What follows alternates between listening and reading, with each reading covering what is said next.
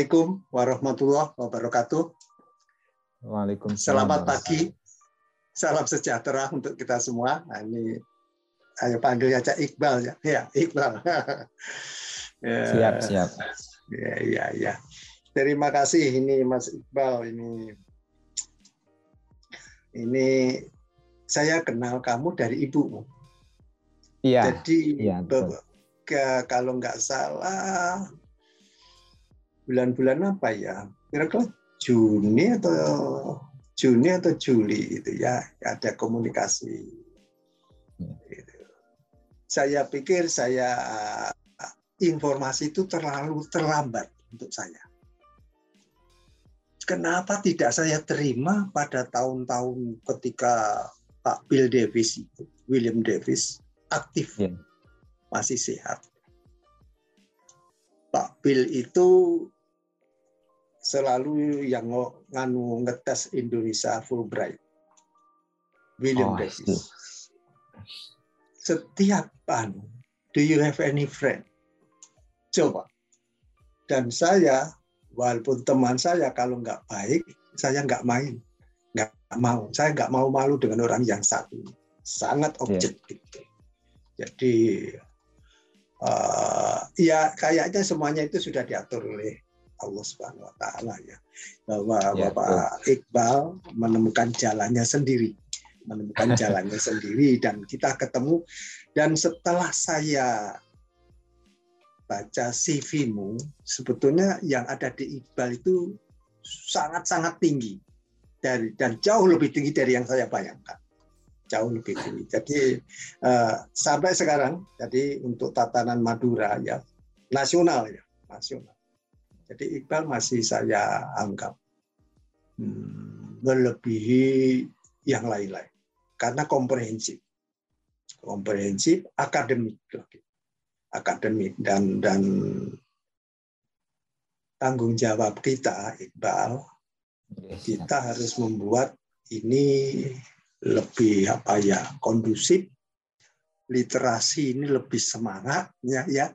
Tapi kondusif betul, betul. jadi kondusif dan dan jadi berbagai apa isu wacana dan macam-macam keadaan negara kita, bangsa kita, suku-suku di antara kita, kadang-kadang masih perlu dibenahi sana sini dan dan inilah tujuan podcast. Ini adalah tujuan untuk membangun bangsa jadi bukan hanya membangun diri sendiri tetapi kita itu membangun bangsa bahwa kita ini ya, kamu lihat Pak Surahman itu begitu cintanya dengan Indonesia dan Amerika ya karena tanah air yang kedua.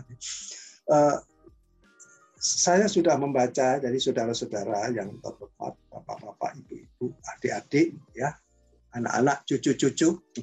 Ya, saya ini kakek, kakek, kakek sudah tua.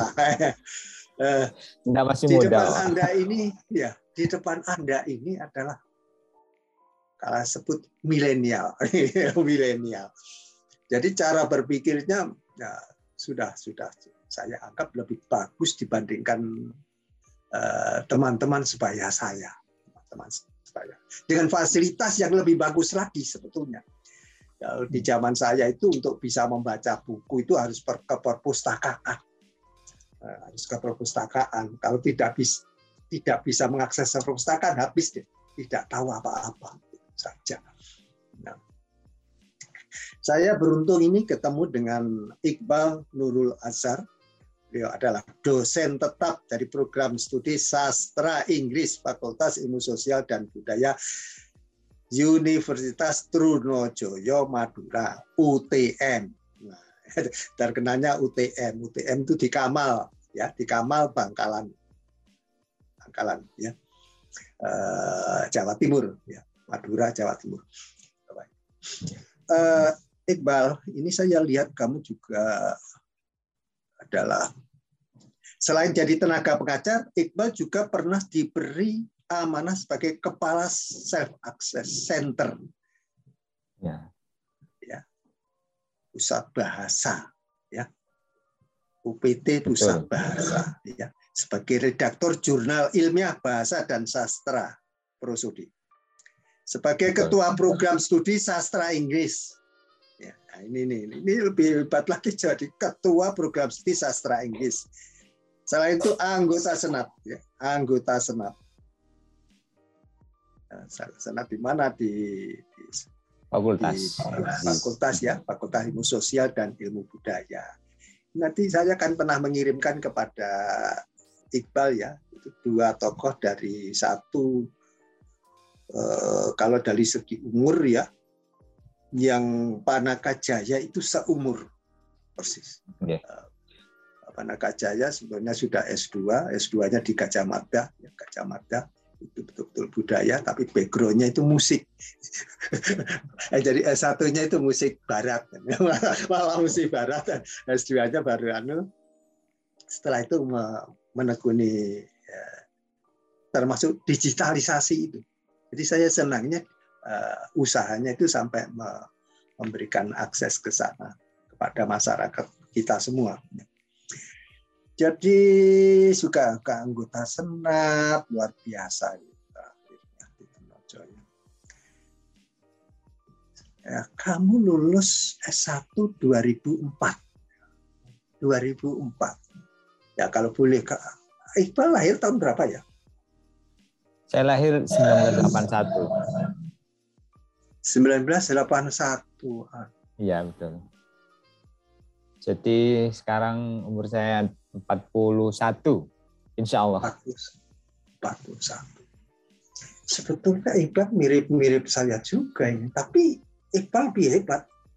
Karena memang memang kalau saya mungkin apakah saya ini ya, apakah saya Iqbal itu luar biasa. Kalau dari ibumu itu kan lulus SPK tahun 1979. Ya. ya. Um, boleh nggak bertanya? Siap, siap, siap. Tapi kalau nggak mau nanti kita hapus, kita hapus. Ya siap, nggak apa-apa. Nah, saya terkejut uh, bahwa bapakmu itu tidak ada meninggal. Terkejut ya. karena komunikasi kami nggak jalan uh, sudahlah hampir 45 tahun. Ya. Pak Suraman itu keluar dari Bangkalan tahun 90 ya 90. Hmm. Jadi SPG habis langsung tarik ke pusat dari pusat langsung ke Amerika ya jadi terus terputus kok nyambungnya ada WA. Alhamdulillah. Akhirnya eh, mohon maaf tahun berapa Bapak tidak ada? Apakah masih kecil? Bapak meninggal itu sekitar tahun 2009. 2009. Oh, berarti 2009. berarti Iqbal sudah uh, Saya waktu itu umur sekitar Eh, uh, 30 mungkin belum ya karena seingat saya waktu itu tahun 2009 saya ada dua kegiatan besar dalam hidup saya. Yang pertama 2009 saya menikah. Jadi uh, empat bulan setelah bapak meninggal itu saya menikah dan hmm.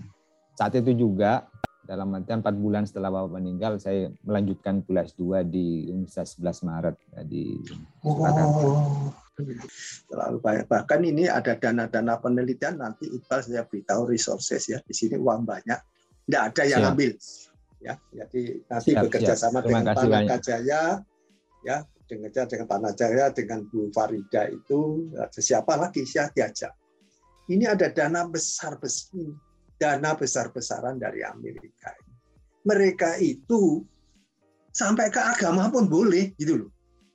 Iya. Gak ada minta macam-macam tuh nggak ada. Yang jelas orang Amerika itu kalau belanja harus harus akuntability gitu saja.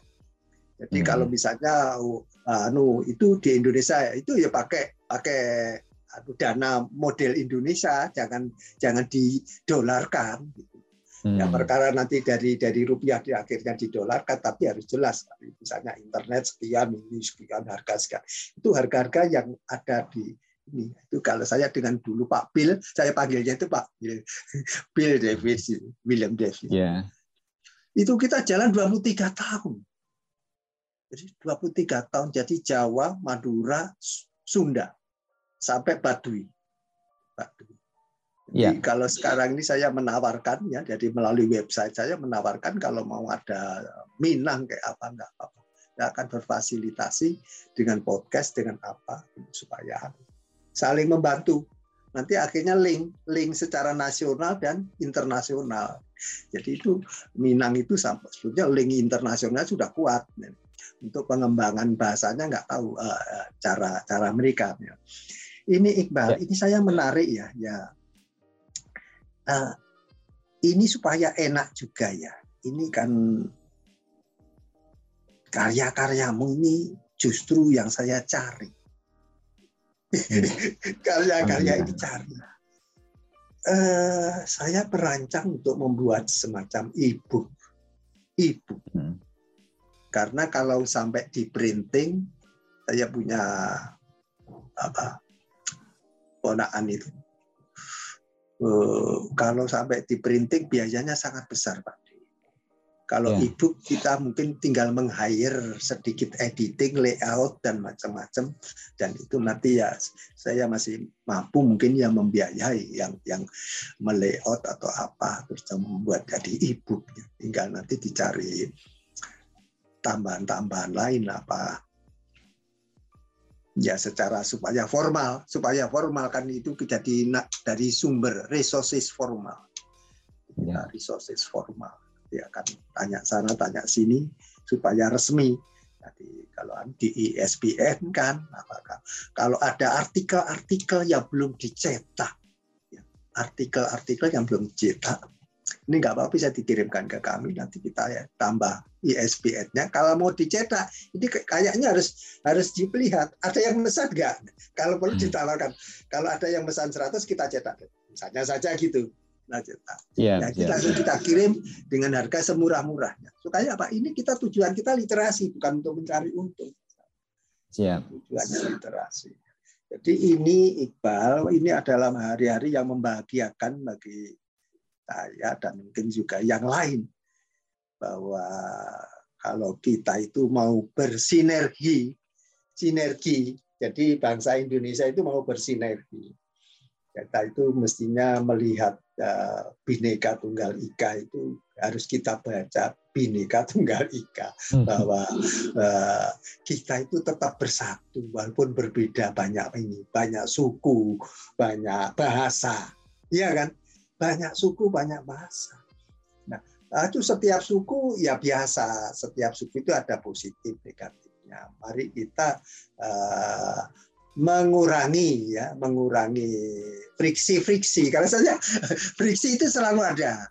Eh, friksi itu selalu ada. Jadi kalau ada sejarah lama yang nggak baik kita sedang ngelobi sana ngelobi sini untuk untuk meredam kalau saya uh, coba anu Iqbal berceritalah yep. gayanya Iqbal pandangan Iqbal itu bagaimana untuk membuat ini karya-karyamu ini supaya lebih banyak dikenal. Saya sendiri kan tidak tahu kan. Saya mencari ya. sumber mana, sumber mana. Saya kalau tidak tahu ya saya, saya karena ada di sini, ada di sini dan info tentang kamu kok kok tidak tidak saya terima itu saja. Silakan, Iqbal. Ya, yang pertama terima kasih atas kesempatannya yang diberikan Bapak Surahman kepada saya untuk uh, ngobrol di acara ini yaitu tim Yati Podcast. Jadi uh, terkait dengan saya sebenarnya jujur saya katakan uh, saya bukan seseorang yang istimewa Pak. Jadi memang saya lahir dari keluarga uh, pendidik, Bapak Ibu saya seorang guru, dua-duanya adalah uh, murid dari panjenengan waktu masih mudanya. Terus yang kedua mungkin karena itu yang menyebabkan saya istilahnya itu diwarisi semangat untuk menjadi seorang pendidik dan juga pengabdi. Dan kebetulan dua hal itu bersinergi dengan pekerjaan saya di kampus Universitas Sriwijaya karena memang sebagai abdi negara PNS di dalam perspektif dosen memang diwajibkan untuk melaksanakan tridharma perguruan tinggi. Terus yang kedua, di kompetisi saya eh, dalam bidang yang saya tekuni yaitu linguistik itu sebenarnya juga tidak tidak baik-baik amat karena banyak sekali orang di Indonesia pakar-pakar di Indonesia yang jauh lebih lebih pengalaman mereka pikirannya jauh lebih visioner daripada saya Cuma mungkin kebetulan saya ini uh, tertarik kepada sesuatu yang bagi banyak orang tidak seksi. Seperti misalnya bahasa Madura, kemudian uh, tata bahasa Madura, linguistik Madura, dan termasuk juga sastra Madura. Karena memang di Indonesia sendiri bisa dikatakan Madura ini masuk ke dalam meskipun suku bangsa yang bisa dihitung menempati peringkat kelima dengan penutur yang paling banyak di Indonesia. Setelah ketiga, ketiga, ke lima, Pak. Jadi Jawa, lima. Jawa, terus Sunda, Melayu, Minangkabau, dan baru Madura. Oh, iya. Posisi iya. kelima. Uh, tapi dalam urusan yang berhubungan dengan marketing bahasa, bahasa Madura ini sangat kalah jauh, terutama dengan bahasa Jawa dan Sunda. Karena di mana pun kita bisa melihat bahwa di media elektronik, TV, sinetron, dan semuanya kebanyakan bahasa Indonesia, dialek yang digunakan kebanyakan adalah dialek, kalau enggak dialek eh, Jawa, kadang juga Betawi, kadang juga Sunda, jarang sekali yang dari Madura. Kalaupun toh misalnya dialek bahasa Indonesia dialek Madura digunakan itu sepertinya hanya dijadikan sebagai uh, pengisi humor-humor, aspek-aspek humor. Jadi unsur-unsur yang sifatnya menonjolkan bahasa Madura itu sangat sangat kecil sekali sangat jarang sekali untuk ditampilkan. Jadi itu uh, itu mungkin ya. Terus yang kedua bisa jadi mungkin saya termasuk seseorang yang beruntung karena mungkin ada orang tua, terus juga support dari sistem komunitas saya yang ada di Universitas Trunojoyo, yang menyebabkan saya merasa nyaman untuk berkarya di bidang ini. Jadi meskipun saya di sastra Inggris, tapi selama saya berada di prodi saya, para pimpinan saya sebelum-sebelumnya itu tidak pernah mempertanyakan, loh, situ kan misalnya gini ya, situ kan ada di sastra Inggris, kenapa kok karya-karyanya tidak dalam bahasa Inggris saja, tidak misalnya berbahasa Inggris, tapi dibiarkan untuk melakukan eksplorasi di situ. Sehingga saya merasa, wah ini mumpung ada kebebasan, saya tidak mau menyanyiakan uh, amanah itu, akhirnya saya berkarya di situ. Kali pertama saya menulis artikel, saya terbitkan di waktu itu ada seminar uh, memperingati uh, pensiunnya dari Bapak Prof. Suparno waktu itu dari UNY. Uh, itu adalah pengalaman yang memang merupakan milestone saya untuk kemudian saya diterima artikelnya judul saya judul artikel saya itu adalah kalau nggak salah itu uh, uh, terkait dengan uh, bahasa Madura yang dituliskan uh, dengan menggunakan perspektif kertas dan tinta. Jadi waktu itu saya menyoroti bagaimana orang Madura susah sekali untuk diajak uh, menulis dalam menggunakan bahasa Madura. Salah satunya penyebab utamanya tentu saja adalah karena masalah faktor ejaan. Terus yang kedua karena ejaannya kurang disosialisasikan sehingga akhirnya eh, orang menjadi malas karena akan menyita waktu, kemudian juga menyebabkan mereka kadang-kadang sering beda pendapat ketika ada tulisan dalam bahasa Madura untuk menginterpretasikan apa maksud dari tulisan itu. Akhirnya ujung-ujungnya orang Madura give up, menyerah, kemudian pakai bahasa Indonesia. Itu yang saya soroti. Artikel saya kemudian muncul di situ dan saya merasa kok enak ya menjadi menjadi presenter, tulisannya di dipampang di proceeding di situ. Dari situ kemudian saya menulis lagi, menulis, menulis, menulis sampai akhirnya terakhir saya menulis buku itu tahun 2018 2019 bersama dengan rekan saya Bagus menulis tentang buku sebenarnya dan kebetulan didanai waktu itu oleh UTM melalui riset pengumpulan universitas terkait dengan cerita rakyat yang berhubungan dengan para puju. Jadi puju-puju yang ada di Madura jumlahnya kan banyak, Pak. Bahkan bisa dikatakan ribuan karena setiap desa itu pasti memiliki puju. Oh ya, puju itu kalau di diterjemahkan dalam bahasa Indonesia itu makam yang dikeramatkan. Biasanya uh, makam dari sesepuh desa, makam dari ulama yang ada di situ, yang kemudian sudah meninggal, kemudian dianggap karena memiliki kontribusi yang besar, kemudian dianggap memiliki istilahnya entah itu kemampuan eh, spiritual supranatural yang cukup tinggi sehingga akhirnya di, dikeramatkan. Jadi gara-gara pengkeramatan itu muncul banyak sekali cerita yang berhubungan dengan itu dan ketika saya mendengar cerita dari mahasiswa-mahasiswa saya yang kebetulan waktu itu saya mengajar mata kuliah Madura Studies, saya jadi terinspirasi untuk menggali ini kayaknya bisa dieksplor lah untuk menjadi sebuah buku. Karena kalau misalnya kemudian kisah-kisah tersebut itu tidak diinventarisasi bisa jadi mungkin suatu ketika generasi muda itu menjadi lupa.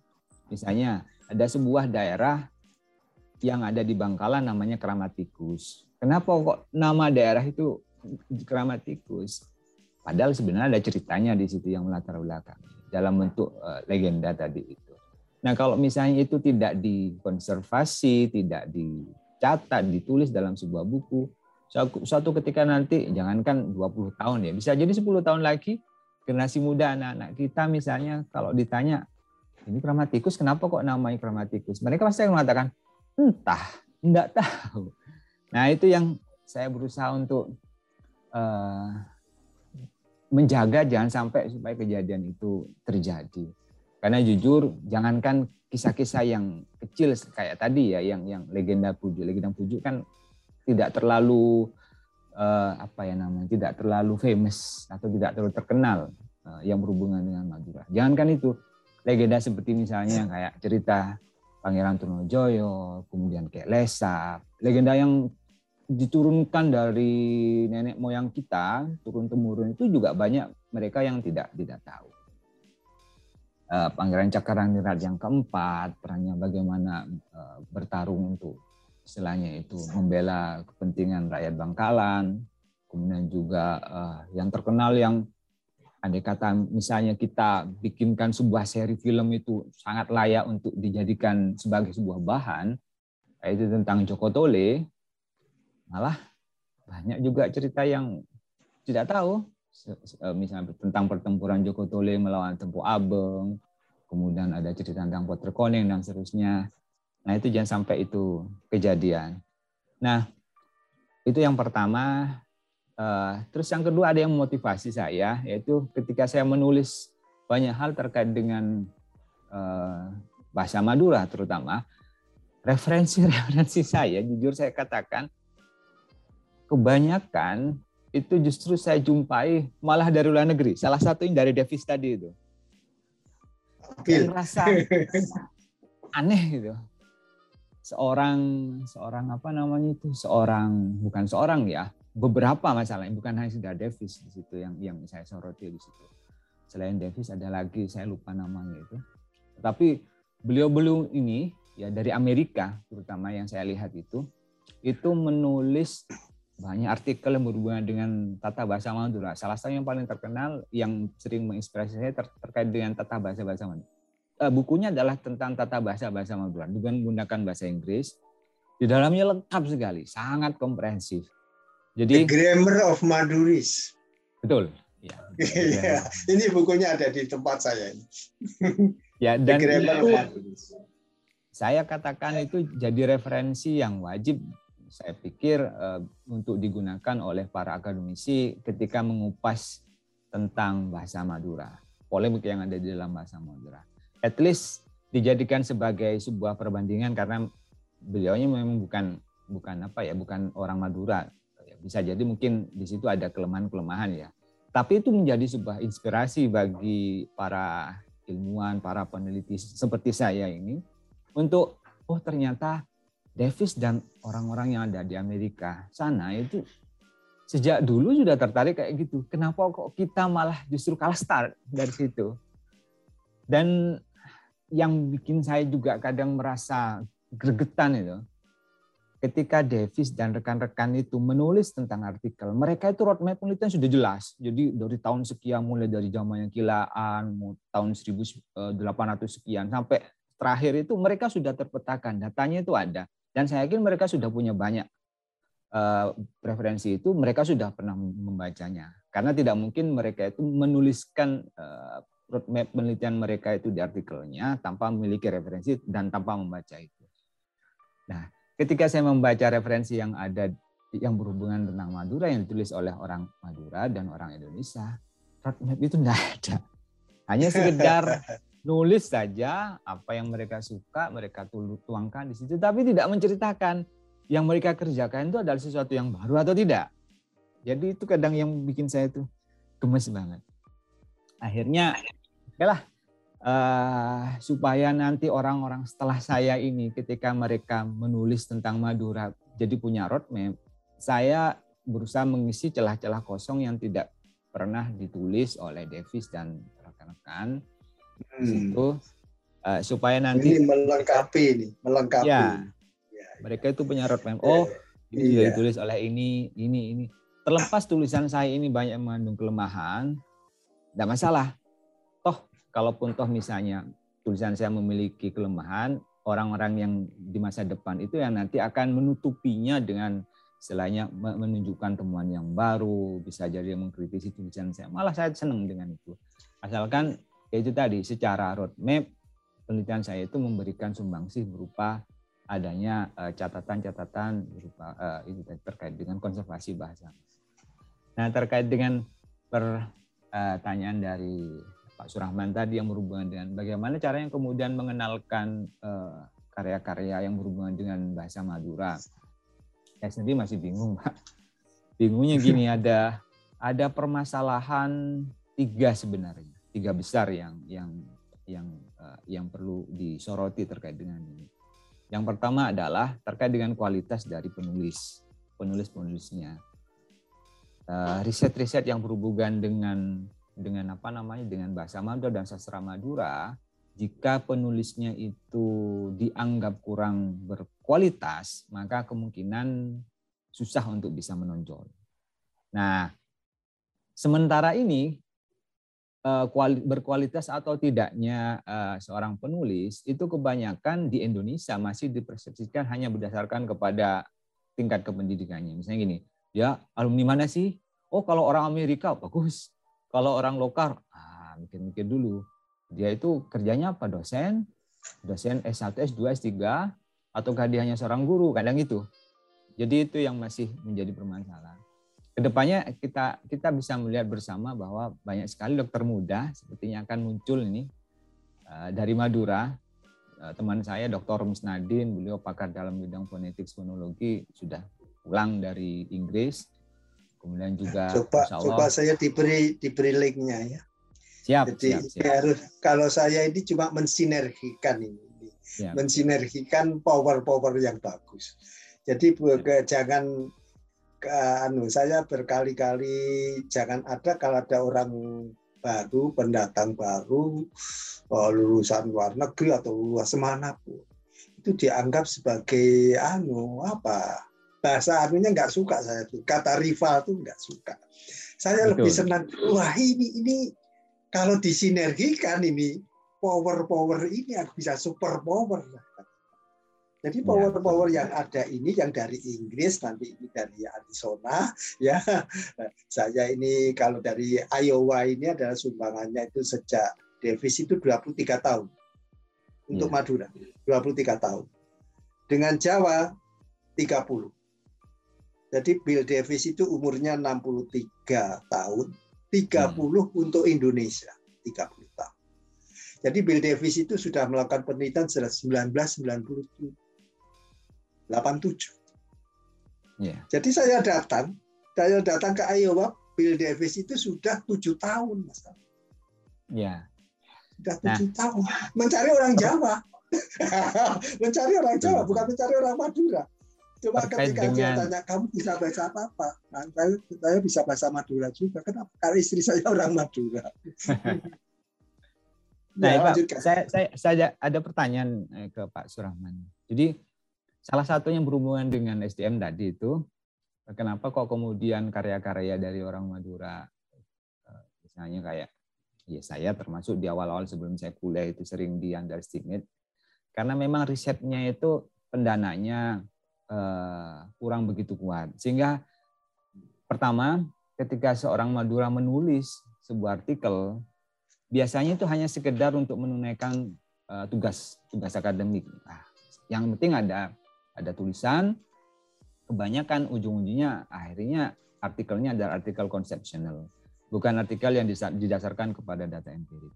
Nah, ketika Davis menulis itu dan itu saya yakin bahwa itu dilakukan melalui sebuah riset yang panjang, itu kadang mikir, kapan sih orang Madura diberikan kesempatan untuk melakukan riset yang panjang tadi? Dalam artian entah itu disupport dana, entah itu disupport sistem penelitian yang baik. Itu yang sampai sekarang, wah ini susah ini kalau sekarang waktunya, ada. Mas Iqbal. Sekarang waktunya, mari kita mulai.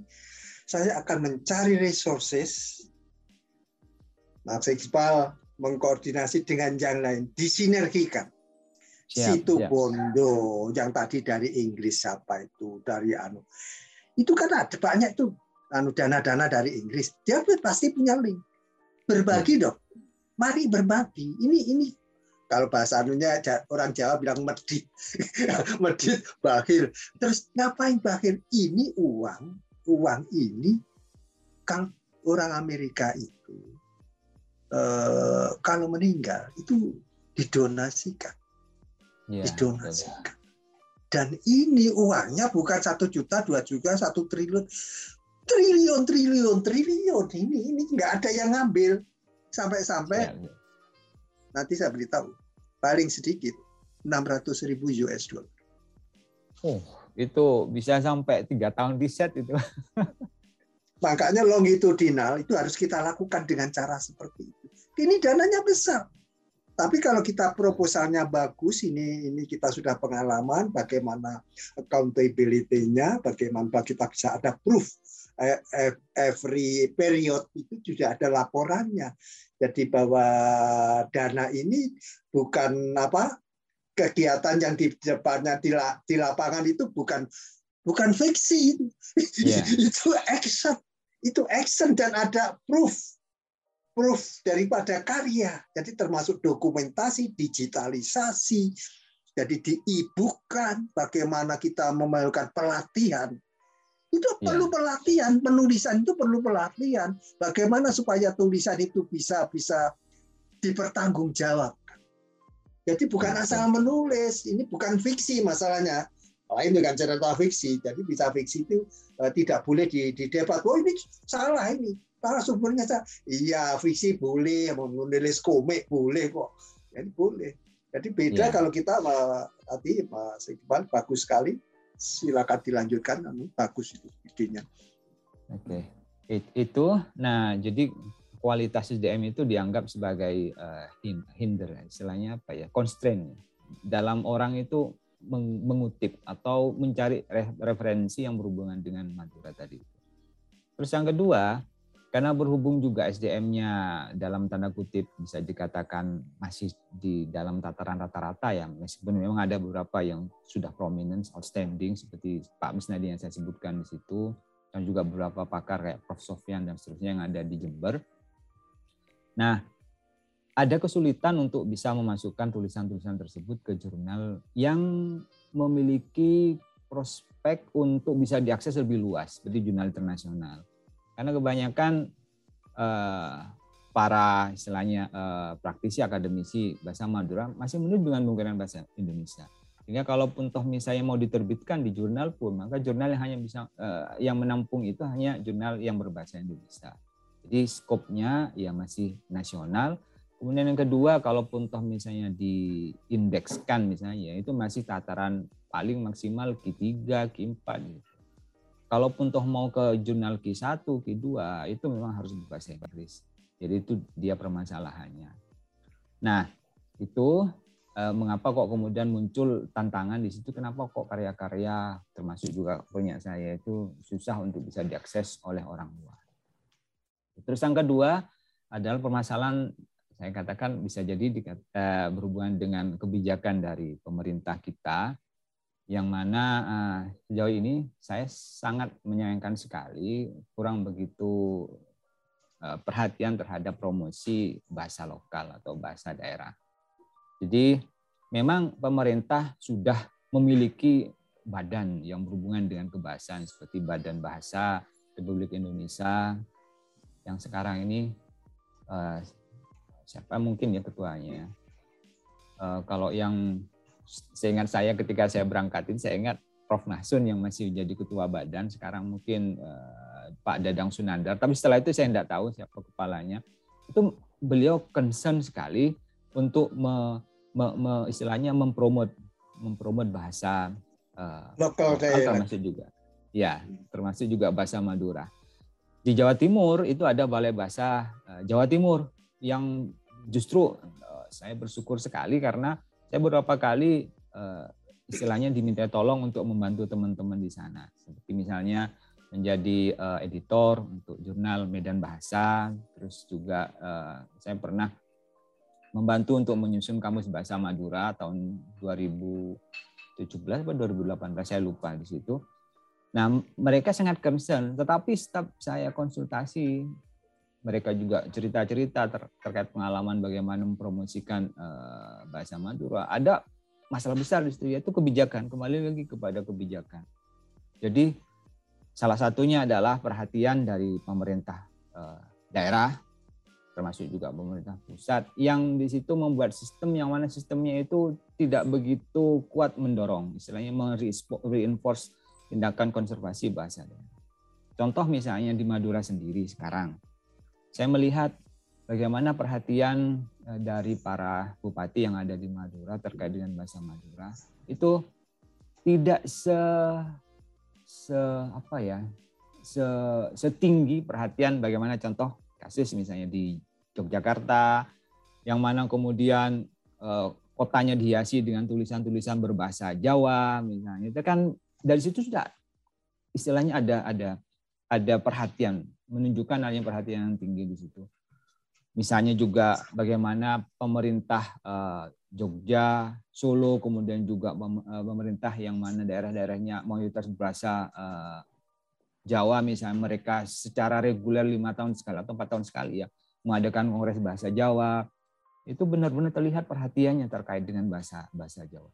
Madura, saya melihat sejauh ini kongres masih satu kali, bahkan mungkin mau kedua kali, tapi ada yang mengatakan tiga kali, tapi saya melihat kongres yang memang benar-benar kongres bahasa Madura itu masih satu kali setahu saya. Yang kedua dan ketiganya ini banyak sekali yang mengkritik karena di situ ada unsur titipan lah, ada unsur inilah. Dan hasilnya juga kurang begitu menim, uh, istilahnya itu me, menghasilkan uh, rumusan yang strategis yang berhubungan dengan pengembangan.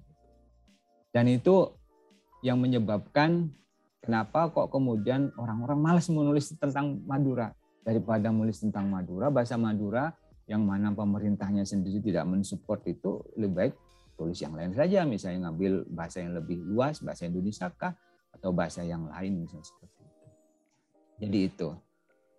Nah, yang terakhir ini yang jadi permasalahan adalah masalah terkait dengan ejaan. Jadi ejaan bahasa Madura itu sampai sekarang masih belum fix, Bapak. Ini yang menjadi concern saya dan insya Allah akan mudah-mudahan juga saya minta doanya akan menjadi uh, topik disertasi saya yaitu terkait dengan ejaan bahasa Madura. Sejauh ini memang Balai Bahasa Jawa Timur sudah mengeluarkan ejaan yang dikeluarkan dan ditetapkan tahun 2015 dan berlaku hingga sekarang. Tetapi masih ada resistensi di situ, yaitu di teman-teman yang berada di timur, terutama di Sumeneb, yang masih kekeh untuk menggunakan ejaan yang lama, yaitu ejaan 1973 atau 78 saya lupa di situ. Jadi dari pihak timur mereka kekeh menggunakan jalan lama, dari pihak eh, barat misalnya kayak Pamekasan, Pamekasan itu sangat condong kepada ejaan eh, yang di Jawa Timur tadi itu yang Balai Bahasa Jawa Timur, Bangkalan, Sampang sepertinya condongnya ke situ. Nah, dua kutub ini susah untuk bertemu dan akibatnya ya karena susah untuk bertemu, kita bisa melihat kedua-duanya berusaha untuk mencari masa, mempengaruhi sana dan sini, dan yang bikin saya itu merasa kecewa karena akhirnya pengaruh-pengaruh itu menyelundup kepada bukan menyelundup ya, sampai masuk-masuk kepada media-media tulis. Contoh misalnya kayak surat kabar, kemudian juga contoh eh, surat kabar eh, Radar Madura misalnya. Radar Madura kadang di ujungnya itu ada pojok Madura misalnya dan itu ketika ditulis itu lah ini tulisan ejaan yang mana ini? Ejaan timur apa ejaan yang Balai Bahasa Jawa Timur? Nah, konsekuensi dari carut marutnya ejaan yang bervariasi itu, ya kita bisa melihat spanduk-spanduk ditulis dengan gaya yang berbeda, Bisa jadi gaya timur, bisa jadi gaya barat, bisa jadi ada yang karena bingung memikirkan itu, bisa jadi nggak tahu, akhirnya mereka menciptakan gaya-gaya sendiri. Nah itu sangat sangat disayangkan karena para eh, akademisi, misalnya kayak saya sendiri, itu butuh sumber data yang mana sumber datanya itu kalau bisa secara ortografi itu sudah pakem.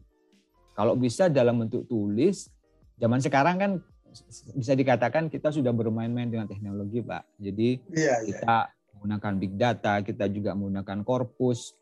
Kalau tidak ya, ada iya. data yang kayak gitu, kami ketik ketik lagi dari awal itu susah dan itu bikin males. Jadi gara-gara susah untuk istilahnya apa ya menyamakan data, ketika kami presentasikan dengan menggunakan style ini bisa jadi timur akan menolak ketika saya pakai uh, data dengan menuliskan uh, yang sebenarnya dengan menggunakan style timur uh, teman-teman yang mendukung balai bahasa Jawa Timur akan mengatakan itu salah. Akhirnya bingung. Ya sumber data yang data empirik yang bisa kami sedot dengan menggunakan aplikasi korpus itu sementara yang masih terpercaya masih majalah Joko Tole yang diterbitkan oleh Balai Bahasa Jawa Timur.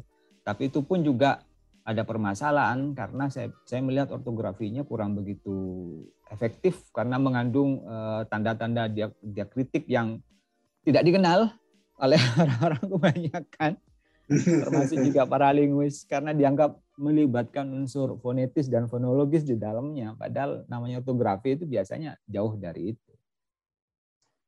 Jadi itu Nah, ya mungkin yang kecil-kecil masalah yang kecil kayak misalnya masalah teknologi, eh, misalnya sampai sekarang orang Madura, para tokoh Madura, pemerhati Madura masih belum memiliki kepercayaan kepada sebuah sebuah apa ya, sebuah situs atau sebuah lembaga yang mana lembaga itu eh, memiliki kredibilitas untuk bisa menampung data-data yang berhubungan dengan bahasa Manda dan karya-karyanya.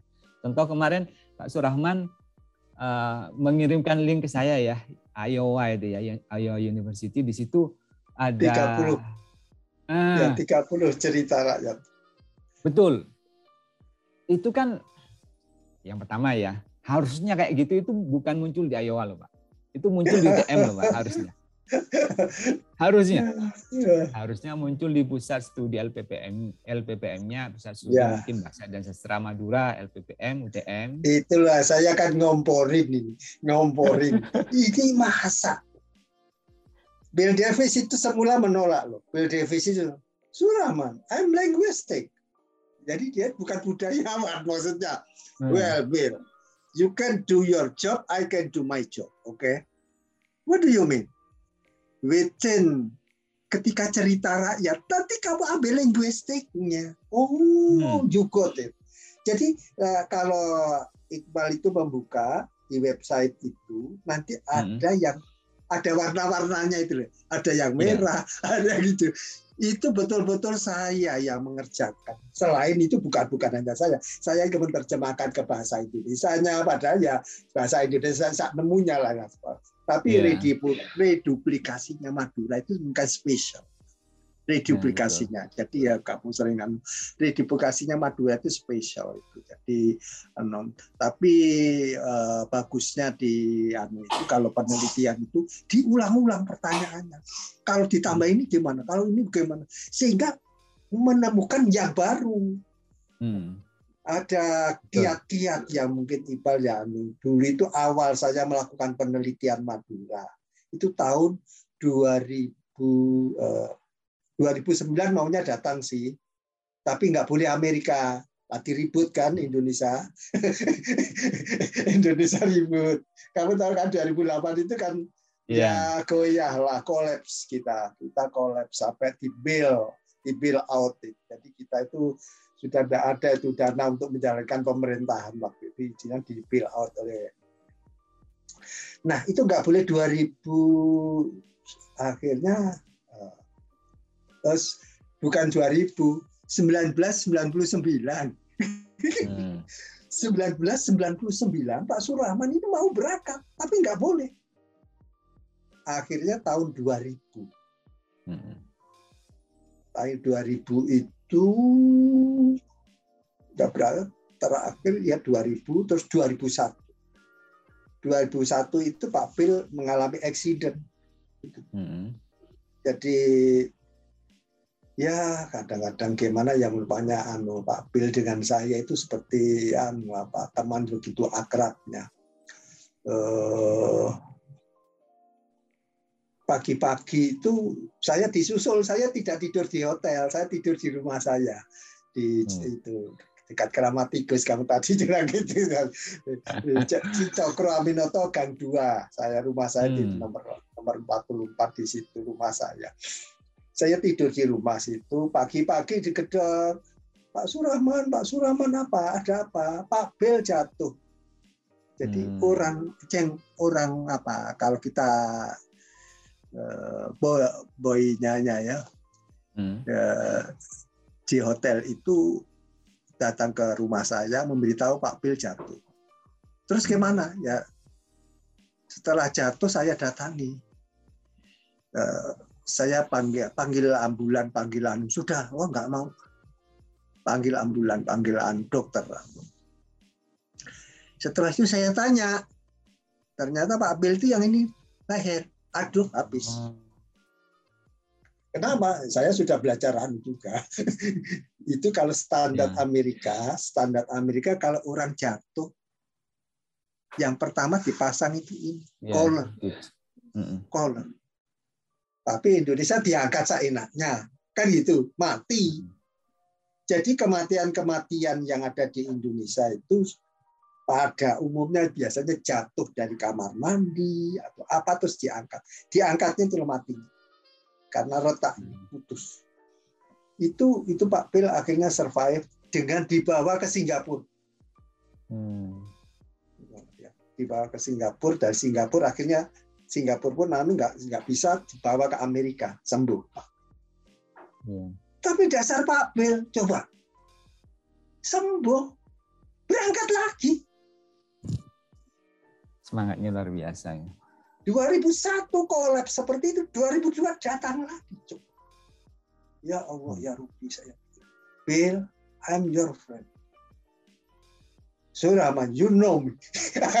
nobody, nobody stop me. Oke, okay? uh, even my wife.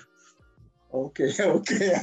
Kasus seperti itu. Semangatnya itu luar biasa. Jadi inilah sebetulnya yang uh, sampai hal-hal yang perlu kita memberi inspirasi kita ya. Nanti saya yes. connect juga nanti ya. Ada satu connect orang di dunia itu katanya in this was only three. Di dunia itu hanya ada orang tiga. Siapa? Saya hmm. sendiri, Stan. Stan ini temannya di South Carolina. Stand up yeah. the sky. And you. Di dunia ini hanya orang tiga. Hmm. Coba seperti itu begitu akrabnya tiga, tiga nyawa ini, tiga kolega ini. Saya itu katanya memberi inspirasi. Jadi saya itu memberi inspirasi katanya. Eh, kalau status teman akrabnya yang membuatan selalu present. Sehingga pada waktu itu kolaps, pesannya Pak Wel cuma satu. Dengan suara yang sudah sudah nggak bisa anu karena kolaps tadi lah. Ya. Tapi saya menangkap bibirnya my file in my computer, send to Stan Double Sky. Hmm. Terus saya bilang, got it. Saya laksanakan.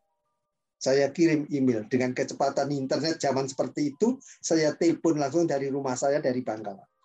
Dan berhasil hmm. saya komunikasi. Itu. Ternyata terjadi berikutnya lagi meninggal betul. Hmm. Bukunya Bill, bukunya Pak Bill itu satu hari atau kurang lebih 12 jam sebelum meninggal itu dikirim melalui email. Hmm. 12 jam sebelum meninggal. Jadilah buku yang namanya Language Conflict and hmm. Language Rights. Sekarang ini ada proyek besar di Encyclopedia of Language Conflict and Language Right. Nah, hmm. Nanti nanti saya ajak itu kolaborasi dengan dengan STEM itu. Jadi yeah. ini saya kalau ini yang lebih pas ini apa Iqbal, not me. saya hanya melingkan saja. Itu saya kira ya. bagus Iqbal ya ini coba lanjutkan kan ceritamu ini saya selingi ini untuk memberikan energi baru ya. Ini tadi ada halangan ini ini. Enggak apa-apa. Amerika ini dulu tidak ada Maduranya, yang ada Jawa. Hmm karena saya ini, loh saya bukan jauh, bukan Madura, nggak apa-apa kok istrimu Madura kan.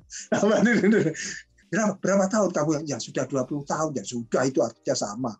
Kamu bisa, ya bisa semua. Saya mulai bahasa ngoko, mulai tengah-tengah sampai halusnya saya bisa.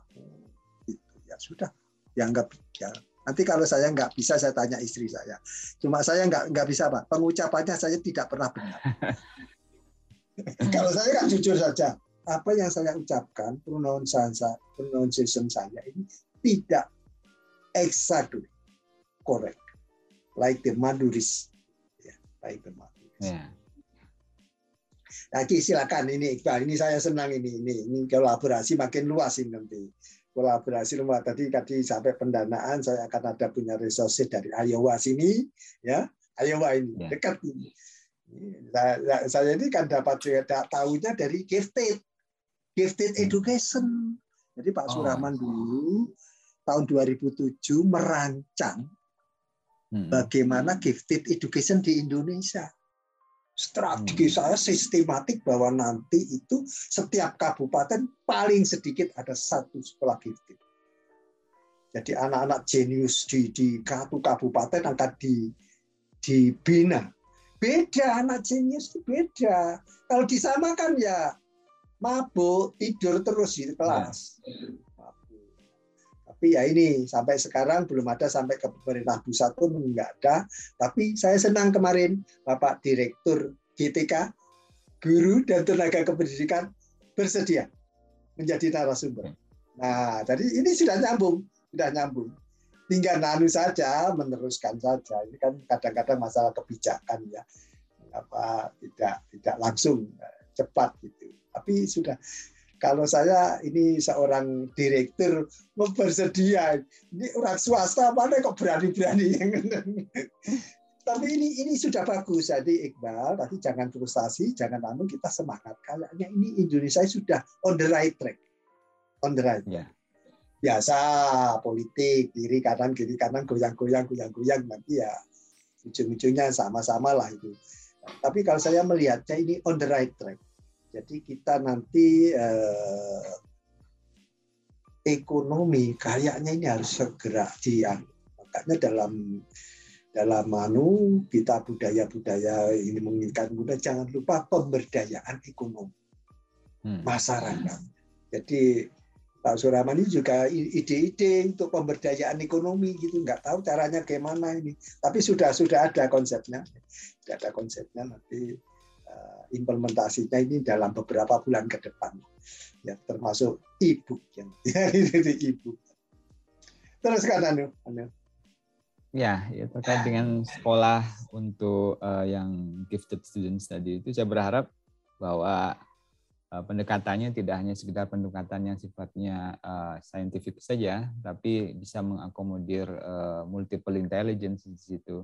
Jadi orang-orang yang tidak istilahnya tidak terlalu cerdas dalam bidang matematika, fisika, tetapi sangat menonjol dalam bidang bahasa bisa masuk di situ.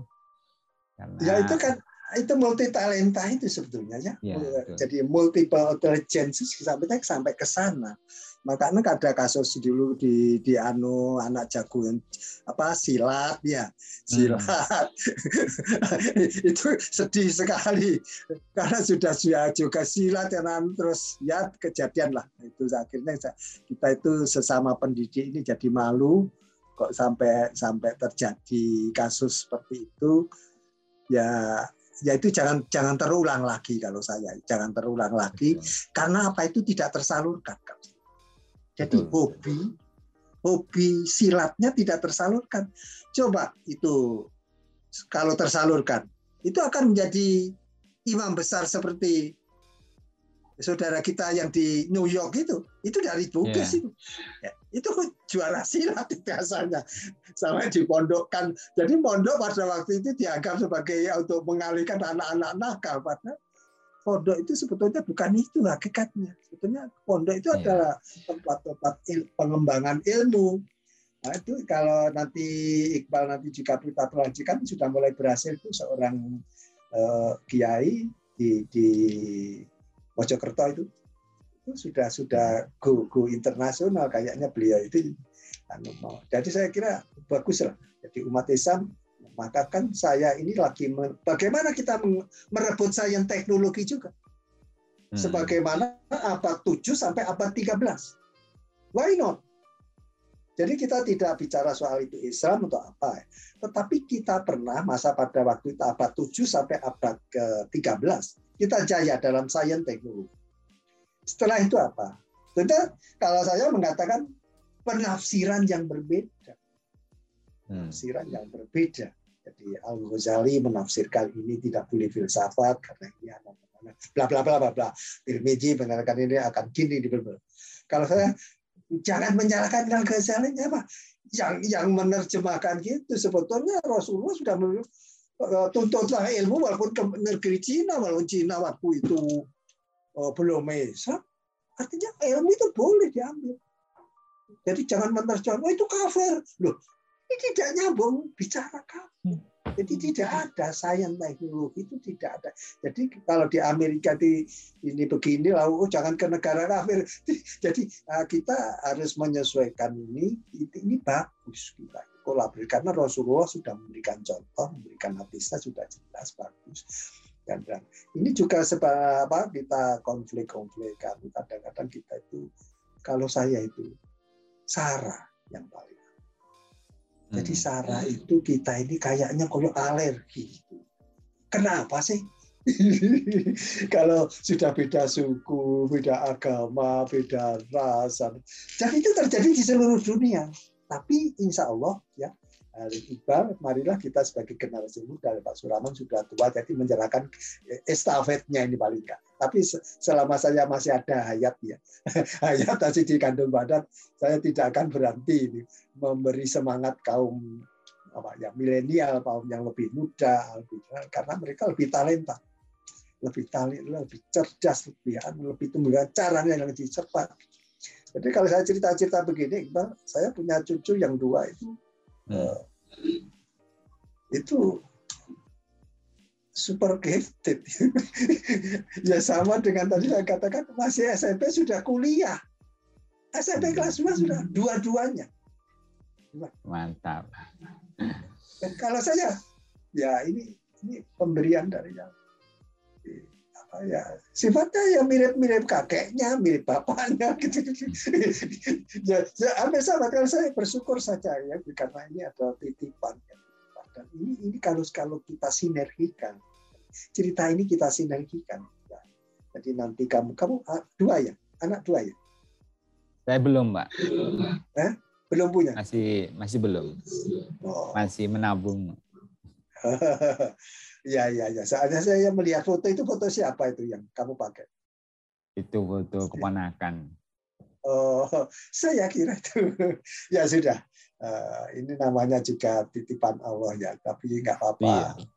Kalau saya saya anggap itu yang namanya manusia itu hakikatnya ya. Uh, anak itu tidak harus anak kandung. Gitu. Yeah. Anak itu tidak harus anak kandung murid itu tidak harus murid sendiri. Sekarang ini murid itu murid kita itu seluruh dunia. Tidak ada batas yeah, kan? Tidak, tidak ada. Jadi apa yang kita podcastkan sekarang ini nanti yang melihat itu bukan hanya orang Indonesia. Jadi kalau sudah ada orang Meksiko membuka, membuka keluar bahasa Meksiko. Iya. Ya, Jadi yang kita ucapkan ini sudah berubah bahasa kan kita. Nah, inilah ke keunggulan teknologi ini kita manfaatkan yang baik. Tapi kalau saya buka YouTube, saya sedih. Kadang-kadang yang di apa itu viralkan itu kadang-kadang ya uh, saya saya cari bingung gitu ya. Tapi ya sudahlah, saya tidak bicara sana. Terus kan yang Iqbal tadi ini bagus poin-poinnya bagus sekali. Silakan. Ya, ya terkait dengan uh, masalah publikasi lagi. Iya, publikasi. Dengan uh, Iowa tadi ya, saya terakhir sedikit menyentuh tentang itu.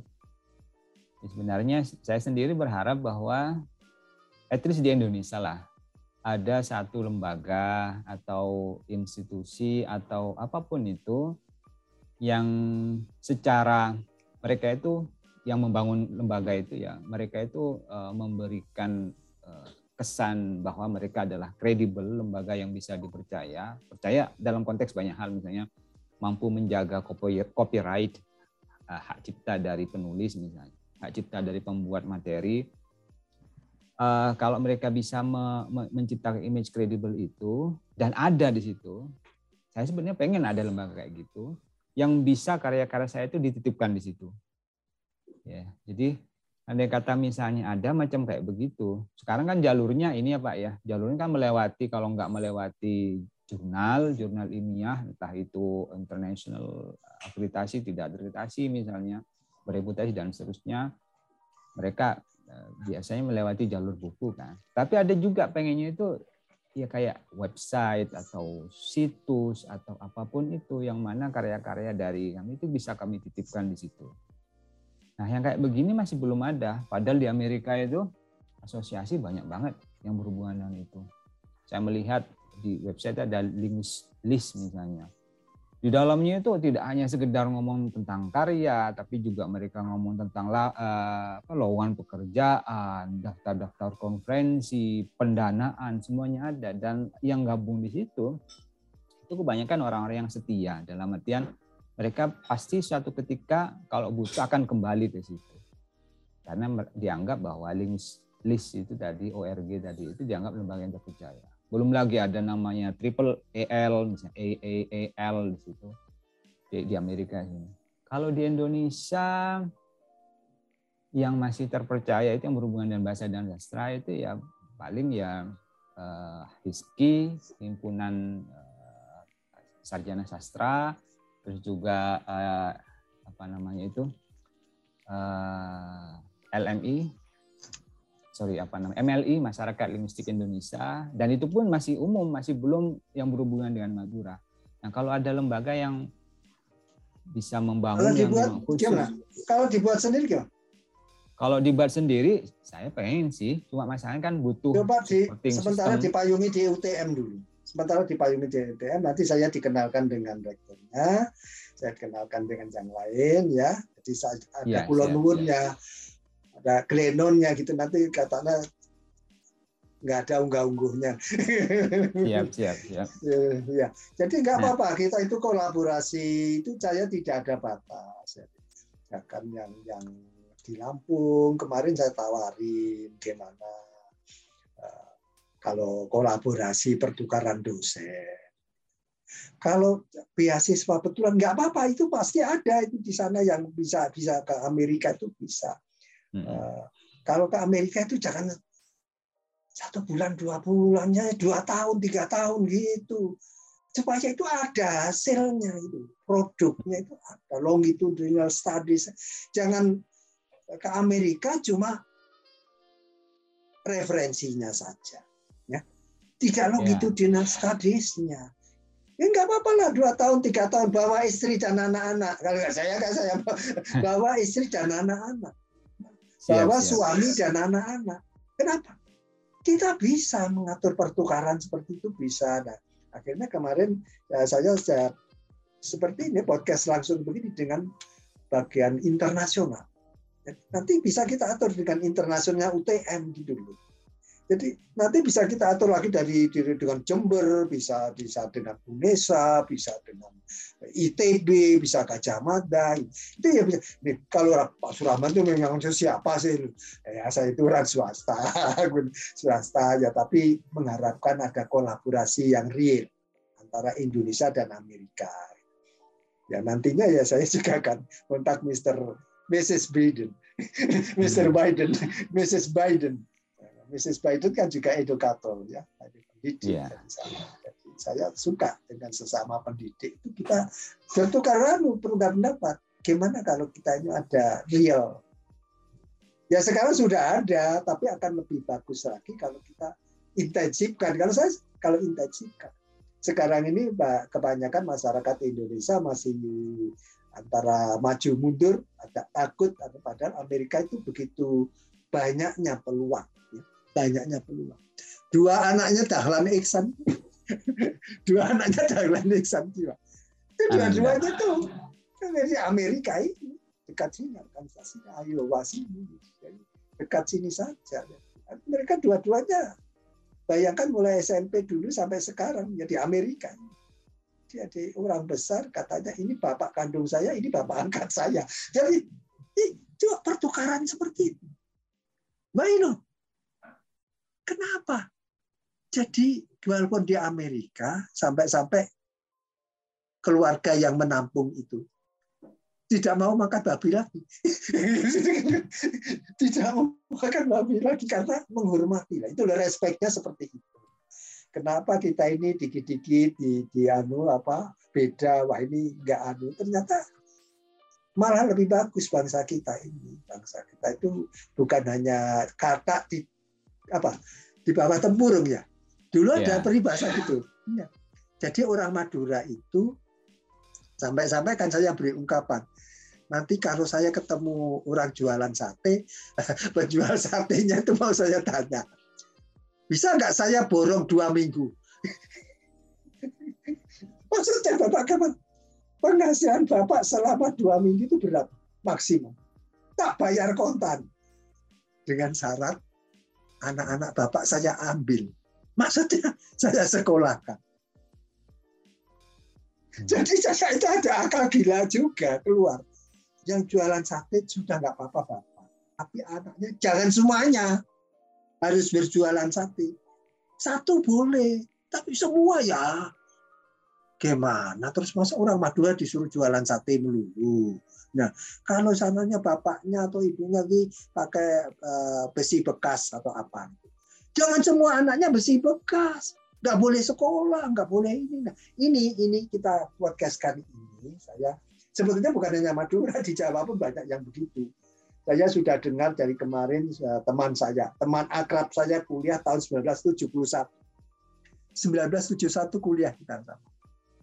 Ya, saya ya alhamdulillah lulusnya paling cepat.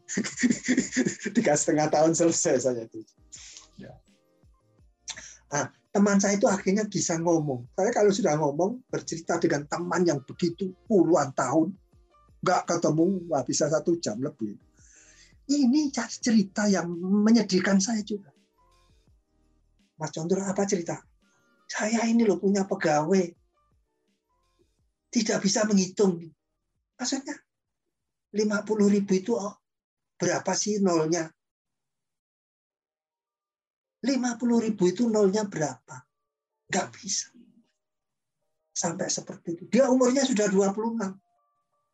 Ini di Jawa loh ya kediri kita bicara kediri ada seperti itu artinya apa ini kecelakaan besar kecelakaan besar dan siapa? Salahnya. No saya termasuk. Oh, aku pendidik. Jadi Mas Surawan ini kan guru. Kok sampai punya generasi yang tidak mampu menghitung seperti ini? Siapa yang salah? Kita salah. Saya salah. Terus bawah lebih bawah semua semua pengambil kebijakan ini melangkah mengalami kesalahan. Jadi jangan jangan menyalahkan pemerintah saja, jangan menyalahkan masyarakat itu adalah bagian yang harus mengambil peran. Jadi ini dulu yang Iqbal ini mari kita dulu ini kalau Iqbal di Amerika ya, ya. karena ya. tapi karena tidak punya anak tidak seperti saya, ya saya itu uh, menyaksikan sendiri karena punya anak empat. Saya harus pergi ke TK, saya harus pergi menghadap ke guru SD, saya harus ke guru SMP, saya guru ke SMA. Satu-satu. Termasuk William Davis, Profesor Davis itu. Mestinya ketemu saya biasanya satu minggu saya itu kerjanya itu dua kali. Setiap pertemuan 55 menit. Ya sudah itu kerja saya. Eh, satu minggu itu bertemu dua kali, lainnya melalui email.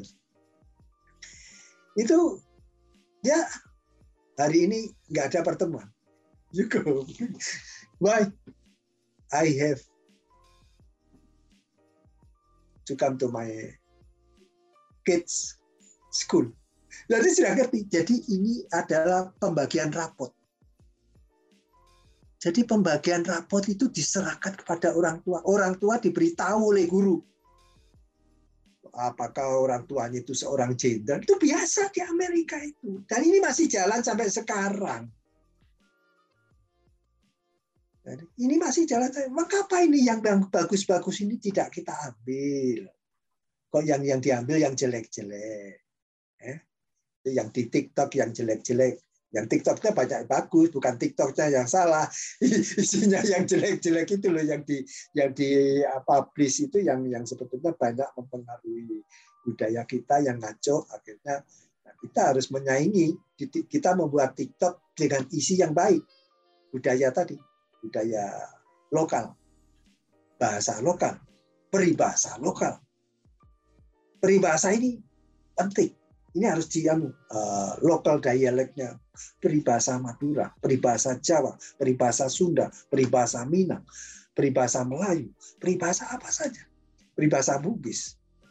Ini lokal dialek yang sangat-sangat mutiara bangsa. The diamond. Dan kita adalah negara yang nantinya terkaya sebetulnya. Makanya nanti itu kalau tahun 2045 itu kita mestinya bukan hanya hebat dalam sains teknologi, bukan dalam sastra budaya, tetapi juga dalam semuanya. Termasuk perekonomian kita itu harus hebat. Jadi kalau anak kita tidak pinter ekonomi, ya, tidak pinter ekonomi, sekolah tidak harus di dalam negeri. Kalau perlu keluar negeri, ya kalau perlu keluar negeri. Inilah uh, Iqbal kita bertemu begini ini memang uh, bisa inspiratif sekali ya, bisa inspiratif sekali. Dan ini adalah bagus. Ada satu, anu saya dua menit memberikan kesimpulan hari ini. Ya. Dan uh, permintaan saya sebelum memberi kesimpulan, sebelum memberi kesimpulan, saya minta pertemuan ini jangan sekali. Kalau bisa dibuat serial, karena tugas kita ini masih panjang. Uh, Iqbal sampai kapan kira-kira di US? Uh, paling cepat tahun depan saya balik ke Indonesia untuk ngambil data, tapi kayaknya nggak susah. Mungkin 2004, 2024 atau 2025. Jadi uh, karena Oke, okay. we have long longer time. Ya. Jadi kita punya waktu banyak, mungkin kita bisa kolaborasi dengan South Carolina dan kita buka nanti saya bukunya uh, Bill Davis, Language Conflict and with Right itu bisa diajarkan di Indonesia. Jadi ya. kolaborasi ya. itu begitu, bukan hanya anu, termasuk mata kuliahnya diambil. Eh, coba silakan disimpulkan selama satu dua menit. Uh, kesimpulannya adalah saya melihat bahwa di saya saya membicarakan dari tadi sudah membicarakan tentang bahasa Madura terkait dengan promosi ya dan juga pengembangan bahasa dan sastra Madura ini sampai sekarang masih terkendala. Saya menyebutkan ada sekitar empat tadi itu dan itu menyebabkan uh, adanya hambatan yang berhubungan dengan bagaimana karya-karya yang berhubungan dengan bahasa Madura ini tampil secara nasional, secara internasional untuk bisa dikonsumsi oleh publik. Terus juga eh, sebenarnya apa yang terjadi kepada bahasa Madura ini merupakan kalau misalnya ini diselesaikan, ini merupakan sebuah kartu truth yang kalau ini sukses ya misalnya apa yang terjadi di Madura kemudian bisa diselesaikan, ini bisa diketok tularkan kepada bahasa-bahasa lokal yang ada di Indonesia lainnya.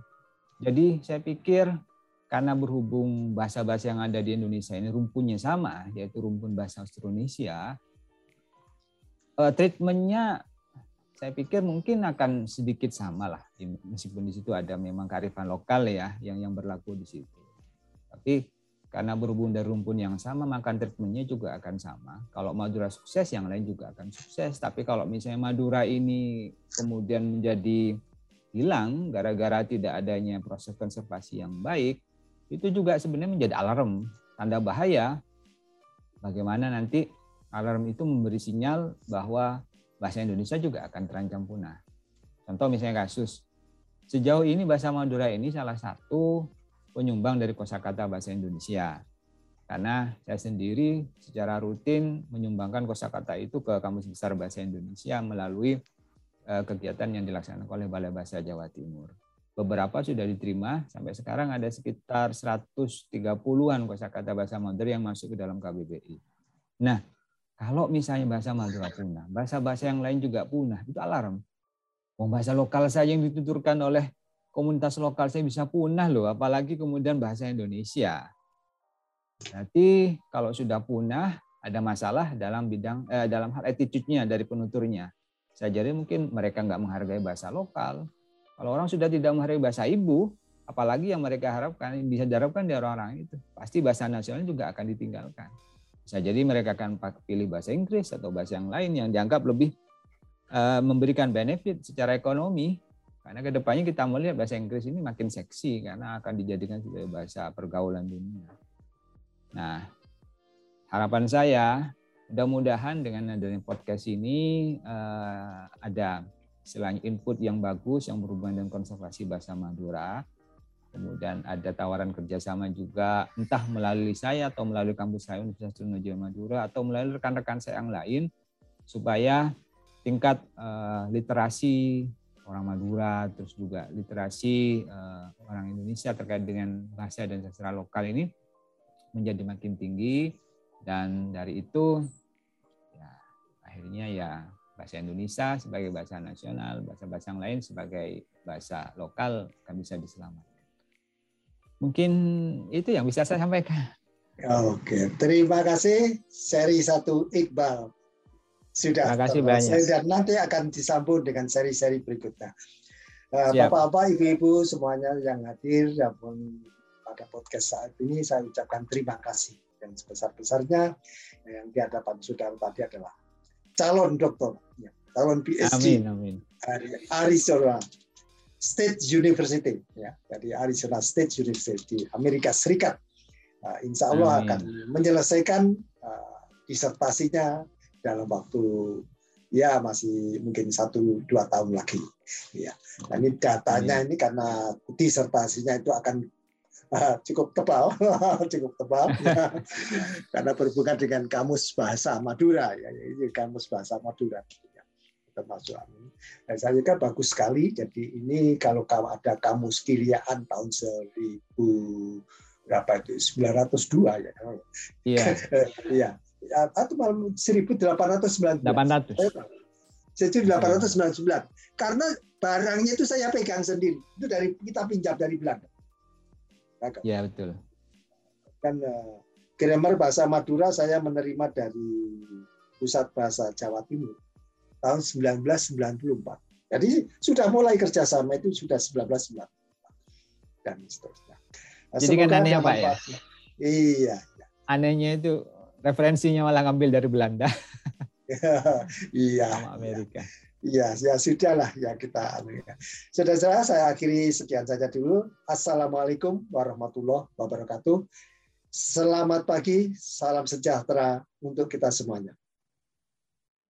Waalaikumsalam warahmatullahi wabarakatuh.